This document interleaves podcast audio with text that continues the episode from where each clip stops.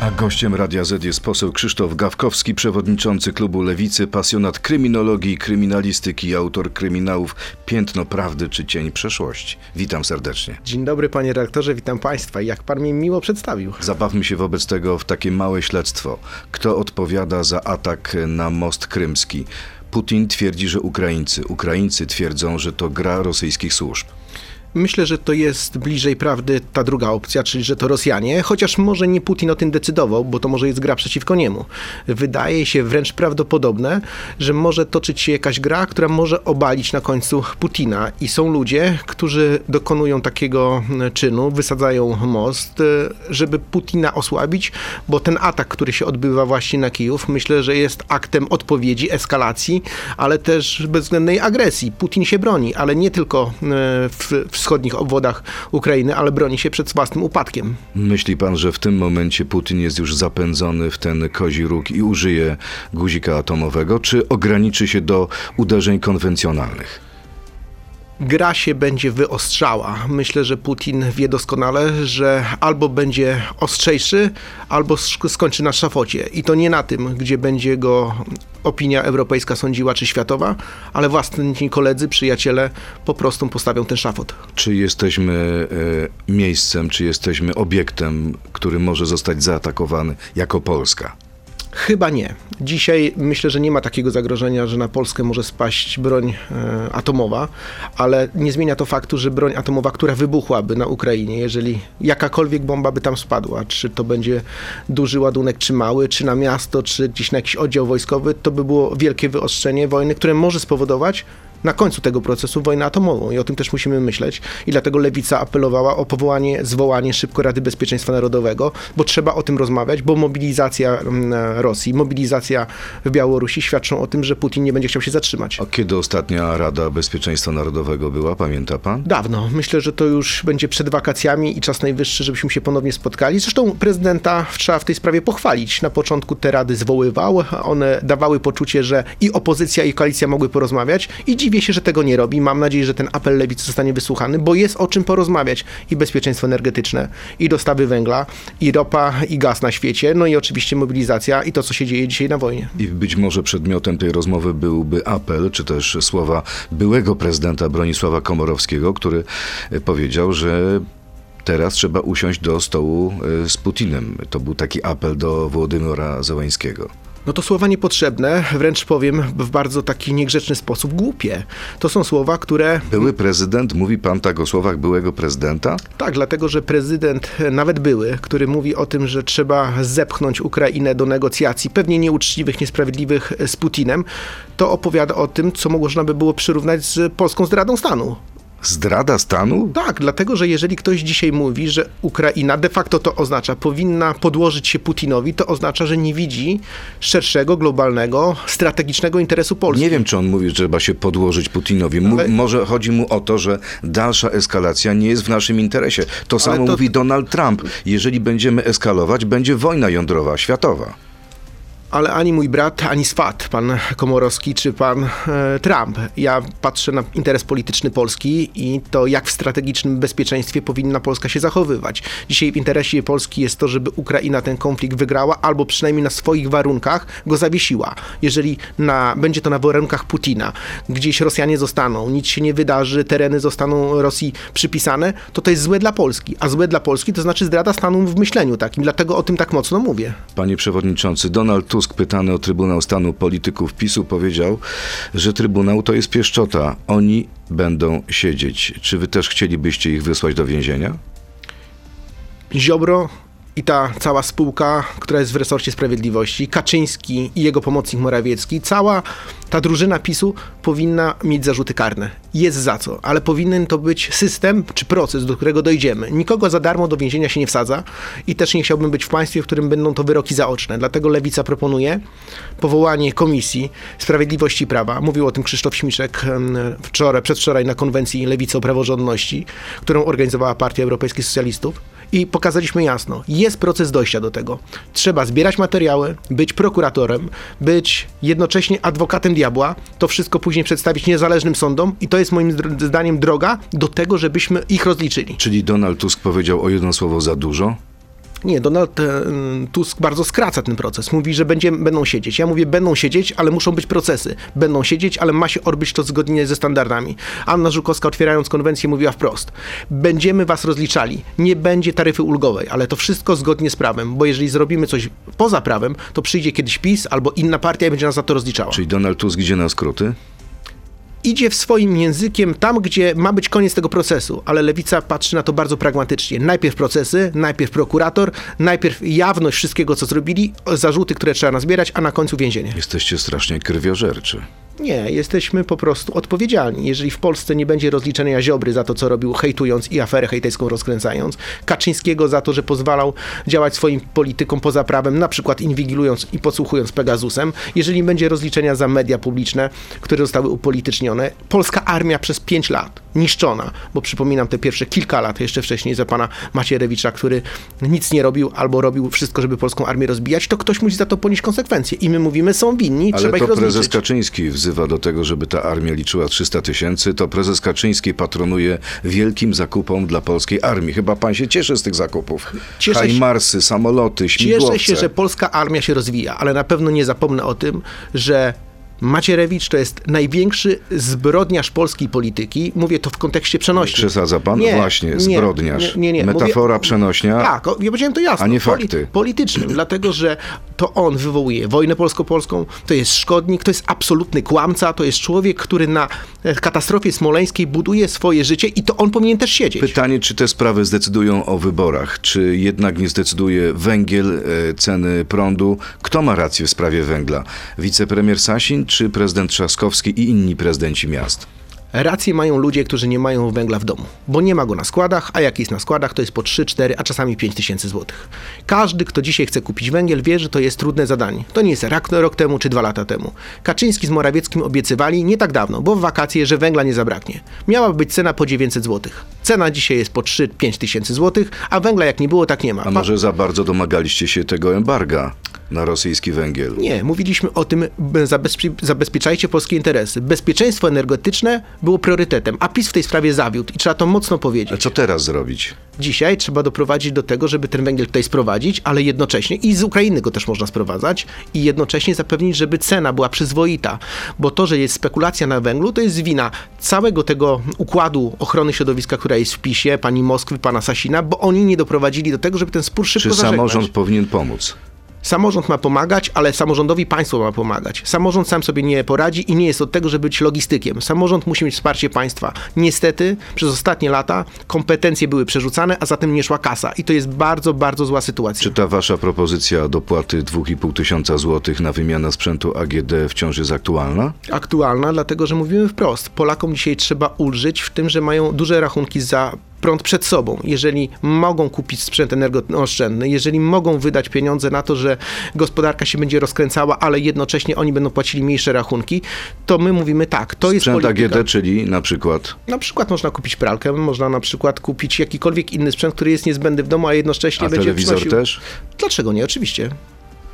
Ale przy, po- poparliście ostatnie propozycje PiSu dotyczące zamrożenia cen prądu No inaczej- dla odbiorców indywidualnych. Ale to jest pomysł lewicy, który był na stole od Kradli wam z PiSu? Nie, my jesteśmy, chcemy się dzielić tymi pomysłami, tylko że w PiSie nie chcą brać tych pomysłów. Od mm, sierpnia tego roku mówiliśmy, róbcie coś z energetyką, doprowadźcie do sytuacji, która da poczucie po- bezpieczeństwa Polakom. PiS nic nie robił, lewica jeździła po kraju i mówiła, będziemy namawiać, żeby to zrobili. Dobrze, że to robią, źle, że tak późno. Panie Przewodniczący, czas w naszym e, programie, w naszej rozmowie na krótką piłkę, czyli kilka pytań e, mniej lub bardziej podchwytliwych. Pan ma tylko dwie możliwości odpowiedzieć tak albo nie. No i to jest najtrudniejsze. To zaczynamy. Czy w młodości był pan podrywaczem? Tak czy nie? Nie. Czy zdobędzie pan literackiego Nobla? No nie. Czy Donald Tusk zasłużył na nagrodę Kongresu Kobiet Polskich bardziej niż jakikolwiek polityk lewicy? Nie. Czy w obliczu wojny lewica weszłaby do rządu jedności narodowej z prawem i sprawiedliwością? Tak czy nie? Nie. I ostatnie pytanie. Czy Włodzimierz Czarzasty kiedykolwiek pana oszukał albo okłamał? Tak czy nie? Różnie bywało, ale nie było tych spraw dużo. Czyli oszukiwał. Nie, po prostu graliśmy w grę, a w polityce jest różnie, więc bywało tak, że jesteśmy dalej przyjaciółmi. Czyli gra polityczna to także oszustwa i kłamstewka. Nie, to jest po prostu umiejętność balansu politycznego, a w tym czarzasty jest dobry. A więcej na temat balansu politycznego w drugiej części naszej rozmowy zapraszam Państwa do internetu na Radio ZPL, Facebooka i YouTube'a. Tam rozmowa z Krzysztofem Gawkowskim. To jest gość Radia Z. To wracając do tej nagrody dla Donalda Tuska od Kongresu Kobiet Polski, e, Polskich, uważa pan, że to był błąd? Nie patrzę na to w kategorii błędu, patrzę na to w kategorii tego, czy to jest zasłużona na, nagroda. Nie jest. Na pewno są w polskiej polityce czy w polskiej przestrzeni społecznej osoby, które bardziej na to zasłużyły. Na ale, przykład? Ale też pamiętam, jak Robert Biedroń dostawał tą nag- nagrodę w 2016 roku, czyli 6 lat temu. I też patrzę na to tak, że Donald Tusk wtedy musiał jeszcze długo terminować, bo 6 lat musiał poczekać, za czym on taką nagrodę dostanie. Więcej dla kobiet zrobiła Beata Szydło, to zdanie działaczki partii Razem Anny Sikory, a z kolei posłanka Magda Biejat zapytała, czy nagroda dla Donalda Tuska to jest nagroda za czytanie sondaży ze zrozumieniem. Nagroda Donalda Tuska pewnie jest e, jak e, taka wisienka, którą będzie mógł konsumować po tym, jak coś dobrego zrobi. Pewnie chodzi o to, jak będzie wyglądał rząd po wyborach, ale ja przypominam sobie, że i rządy lewicy, i rządy platformy poprzednie robiły dla kobiet, może nie robiły wszystkiego. Przypominam pierwsza pełnomocniczka rządu do spraw równego traktowania, Izabela Jaruga-Norbacka, rząd Millera, Magdalena Środa, rząd Marka Belki. To wszystko jest gdzieś w naszej historii. Lewica walczyła o prawa kobiet, o no, ustawę aborcyjną. Jesteście trochę zazdrości. Nie. Mówimy, jeżeli mamy iść w rękę w rękę z Tuskiem po wyborach, to niech się cieszy ze swojej nagrody. Mały Mike to jest nasz e, stały słuchacz i ma pytanie następujące do pana. Czy nie obawia się pan, że Platforma skonsumuje wyborców lewicy, tak jak to było podczas wyborów prezydenckich, kiedy Trzaskowski zabrał większość elektoratu lewicy, a Robert Biedroń skończył z wynikiem 2%? No to jest trochę inaczej w wyborach prezydenckich, które są bardzo personalne niż wybory parlamentarne. Ja uważam, że lewica ma e, ważną rolę do odegrania i w przyszłym parlamencie, i w przyszłym rządzie. To jest rola kogoś, kto będzie pilnował, kto będzie strażnikiem na pewno Platformy Obywatelskiej i w tych sprawach społecznych, żeby nie było za dużo liberalizmu i w tych sprawach dotyczących otwartości, równości, między innymi praw kobiet, rozdziału państwa od kościoła. My na pewno nie pozwolimy, żeby w Polsce kiedykolwiek podnosić wiek emerytalny, bo to jest w naszym DNA. A Donald Tusk, myśli pan, wciąż o tym myśli? Mam nadzieję, że nie, ale przypominam sobie e, 2010 rok przed wyborami parlamentarnymi, kiedy słyszeliśmy, że o tym nikt nie myśli, a później wiek emerytalny w 2012 i później podnasz, podnoszono. To jest po pierwsze. Po drugie, nasz program społeczno-socjalny to jest program, w którym mówimy jasno. Najpierw człowiek, najpierw godność, później zarobek jeżeli będziemy tak na to patrzeć, to będziemy tylko takie ustawy przyjmować i tutaj nikt nas nie przekona, że najpierw trzeba podnosić podatki, a później będziemy mówili o progresji. Najpierw progresja podatkowa, a później dopiero e, sprawy dotyczące jak- rozliczeń. A jak pan patrzy na Donalda Tuska, to widzi pan w nim socjalistę czy liberała? Myślę, że Donald Tusk ewoluuje, to znaczy z e, pełnokrwistego liberała ewoluuje w stronę socjal-liberała. Ale czy to jest ewolucja prawdziwa, okaże się, jak się głosuje na rządzie za ustawami. Więc jeżeli pan mnie zapyta, czy to pytanie i ta odpowiedź będzie taka sama za rok, a wierzę, że wygramy wybory i lewica będzie w rządzie, to wtedy ja będę mógł powiedzieć, czy rzeczywiście tak jest. Ja mogę dać słowo honoru za lewicę. Lewica nigdy nie dopuści do tego, żeby zdobycze społeczno-socjalne odbierać, żeby w Polsce żyło się gorzej i żeby ci biedniejsi płacili wyższe podatki. Do tego nie dopuścimy. Mm, Furorę robi wypowiedź doktora habilitowanego Macieja Góreckiego z Wydziału Psychologicznego Uniwersytetu Warszawskiego. On powiedział, że elektorat Prawa i Sprawiedliwości jest niezwykle toksyczny kulturowo i dalej. Po odsunięciu PiSu od władzy służby powinny infiltrować i wewnętrznie dezintegrować każdą kolejną partię, która będzie bazować na tym elektoracie. Tylko w ten sposób unikniemy pełnoskalowego faszyzmu. Co pan na to? Ja nie uważam, że polskie społeczeństwo trzeba oskarżać, czy polskiego wyborcę o faszyzm. Może w partiach politycznych jakiś kwitną takie ruchy, gdzieś tam się na zapleczu coś pojawia, Jest to obraźliwe wobec wyborców PiSu? Ależ oczywiście. O wyborcu PiSe, PiSu trzeba dbać tak samo, jako każdego innego wyborcy i wytłumaczyć wyborcy PiSu. Prawo i Sprawiedliwość to, nie, to nie jest partia, na którą warto głosować. Przez 7 lat zawiodła. Dzisiaj Prawo i Sprawiedliwość i Kaczyński odwrócili się plecami do polskiej rodziny i to powinien być przekaz na kampanię, ale nie opowiadać o tym, że wyborca jest faszystą i trzeba go inwigilować. Odwrócili się plecami od polskiej rodziny, a 500 plus, a 13, 14, być może 15 emerytura. Ja nie powiedziałem, że zawsze byli plecami do polskiej rodziny stali, ale mówię, że dzisiaj się odwrócili. Dzisiaj, kiedy inflacja szaleje, drożyzna jest największa od 25 lat, kiedy rachunki za prąd oszalały, a raty kredytów hipotecznych poszły w górę o 100%, to mówię, Kaczyński zapomniał, z jakiego elektoratu pochodzi. I pomysł na to, jak wygrać z PiSem, to jest odebrać im ten elektorat, a nie go oskarżać. No dobrze, ale pytanie jest, jak walczyć z inflacją? Inaczej niż robi to PiS? Kaczyński na wielu wiecach mówi, że nie możemy doprowadzić do powtórki z terapii Leszka Balcerowicza. I to bo jest, wtedy myślę- doprowadziłoby to do bezrobocia i absolutnego zbiednienia ludzi. Myślę podobnie, ale wiem, gdzie PiS popełnia kluczowy, fundamentalny błąd. Gdzie?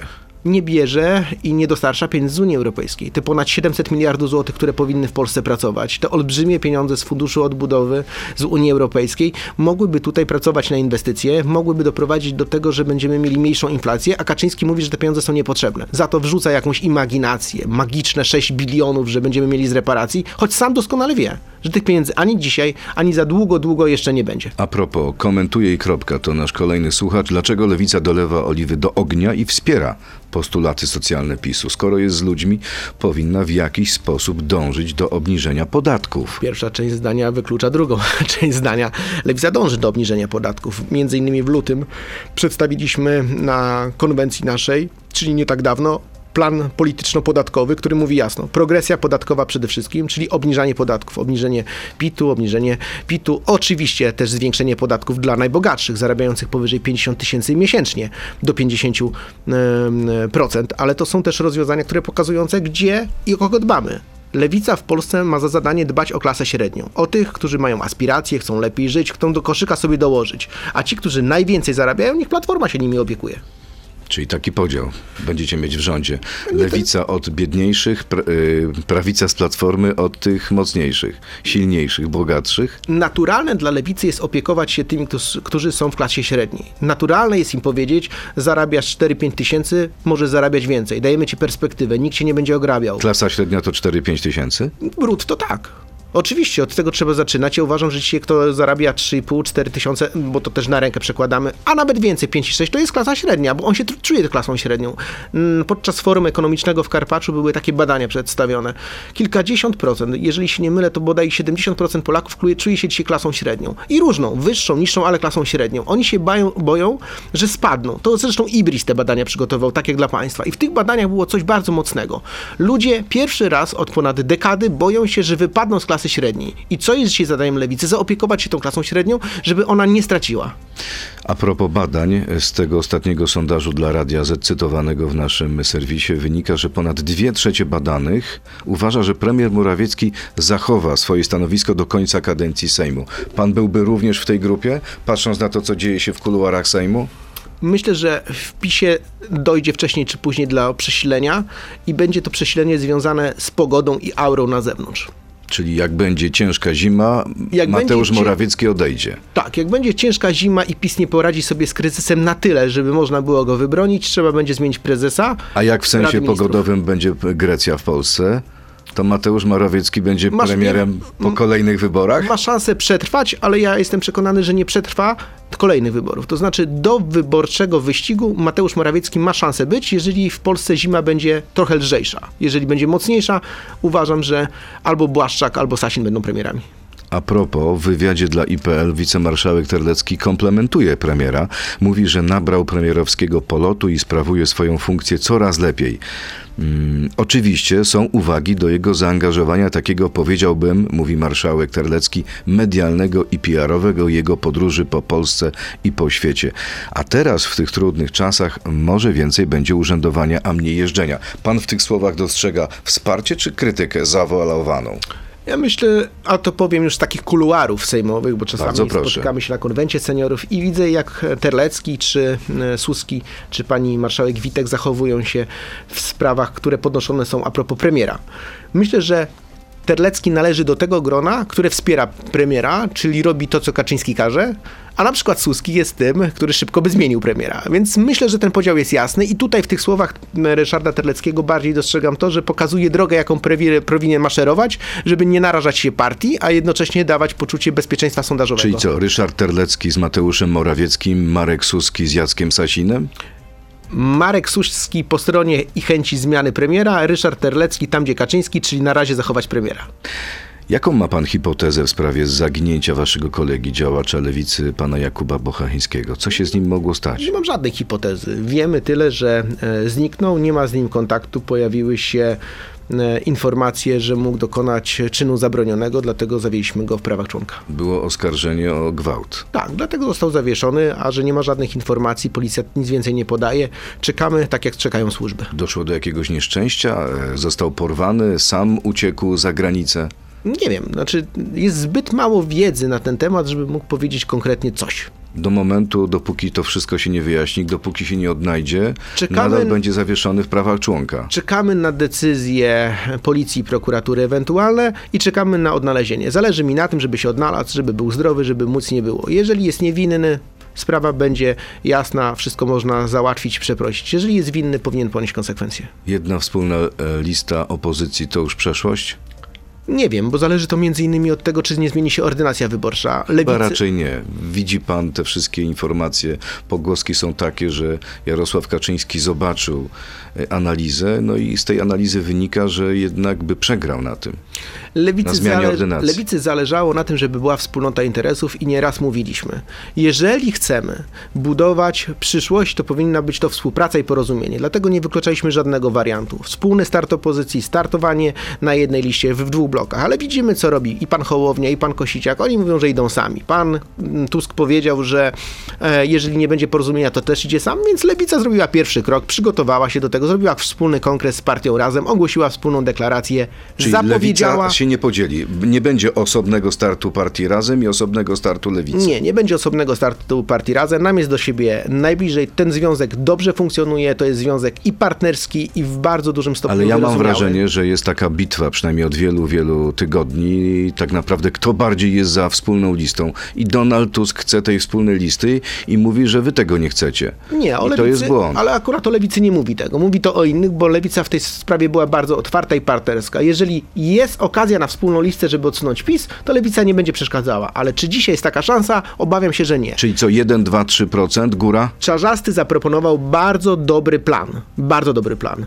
Najpierw plan rządzenia, później rozmowy o tym, jak listy układać. Mam wrażenie, że Włodzimierz Czarzasty wyszedł przed szereg, bo mówił, że jesteście już dogadani, co nie jest prawdą. To też nie jest tak, że nie jesteśmy dogadani. E, Realizujemy Ale chociażby... przepraszam, z kim? No właśnie chcę powiedzieć, i z Platformą, i z Hołownią, i z PSL-em przygotujemy wspólne ustawy. Niedługo będą ogłaszane. To po pierwsze. Po drugie, rozmawialiśmy o tym, czy mamy wspólne programowe tematy, które po wyborach mogą nas połączyć. Oczywiście. Czy zgłaszaliśmy wnioski o wota nieufności wspólnie? Oczywiście. Czy jesteśmy w stanie rządzić? Jesteśmy pod warunkiem, że dogadamy wcześniej ustawy, jakie na przykład na 100 dni albo 300 dni będą realizowane. I tutaj Czarzasty zaproponował prosty plan.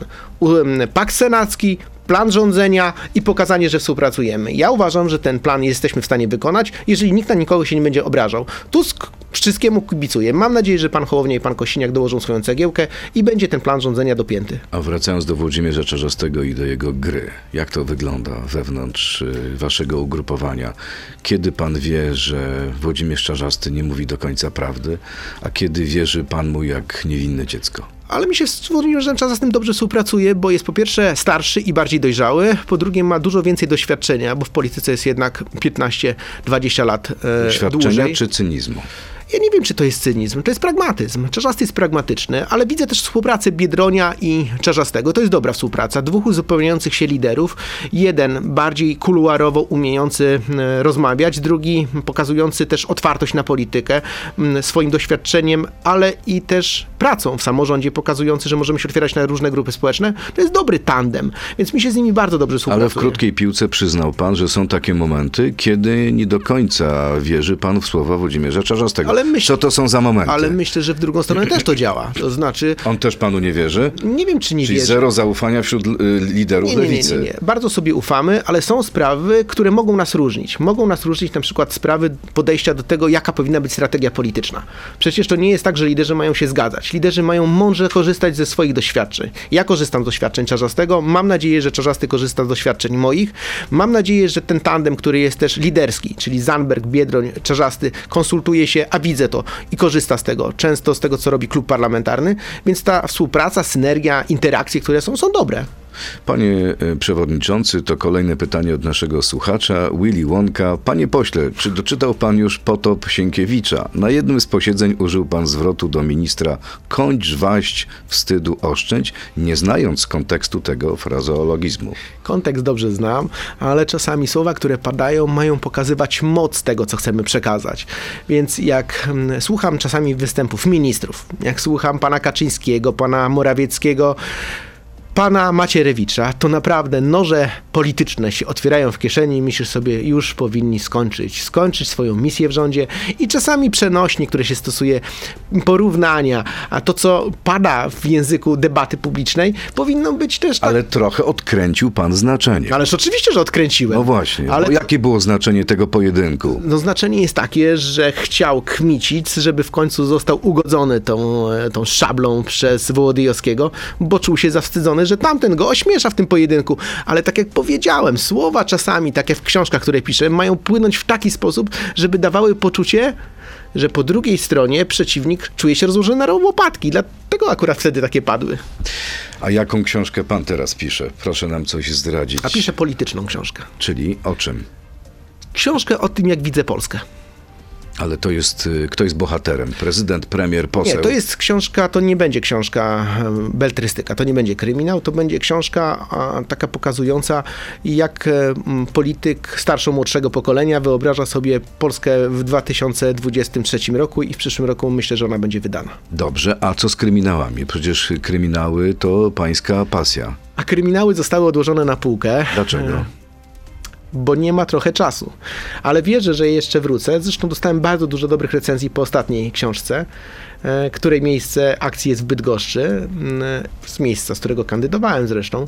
I, e, i myślę, że przyjdzie czas na, drugą, na, dru, na drugi kawałek, szczególnie, że książka kończy się to to mogę zdradzić. Książka wskazuje, że coś się będzie działo na Ukrainie, więc w kontekście e, polityczno takim sytuacyjnym, wojennym bardzo pasowałoby, żeby zrobić drugą część. A kiedy pan pisze? Kiedy pan na to znajduje czas? Noce Noce i dnie. i dnie.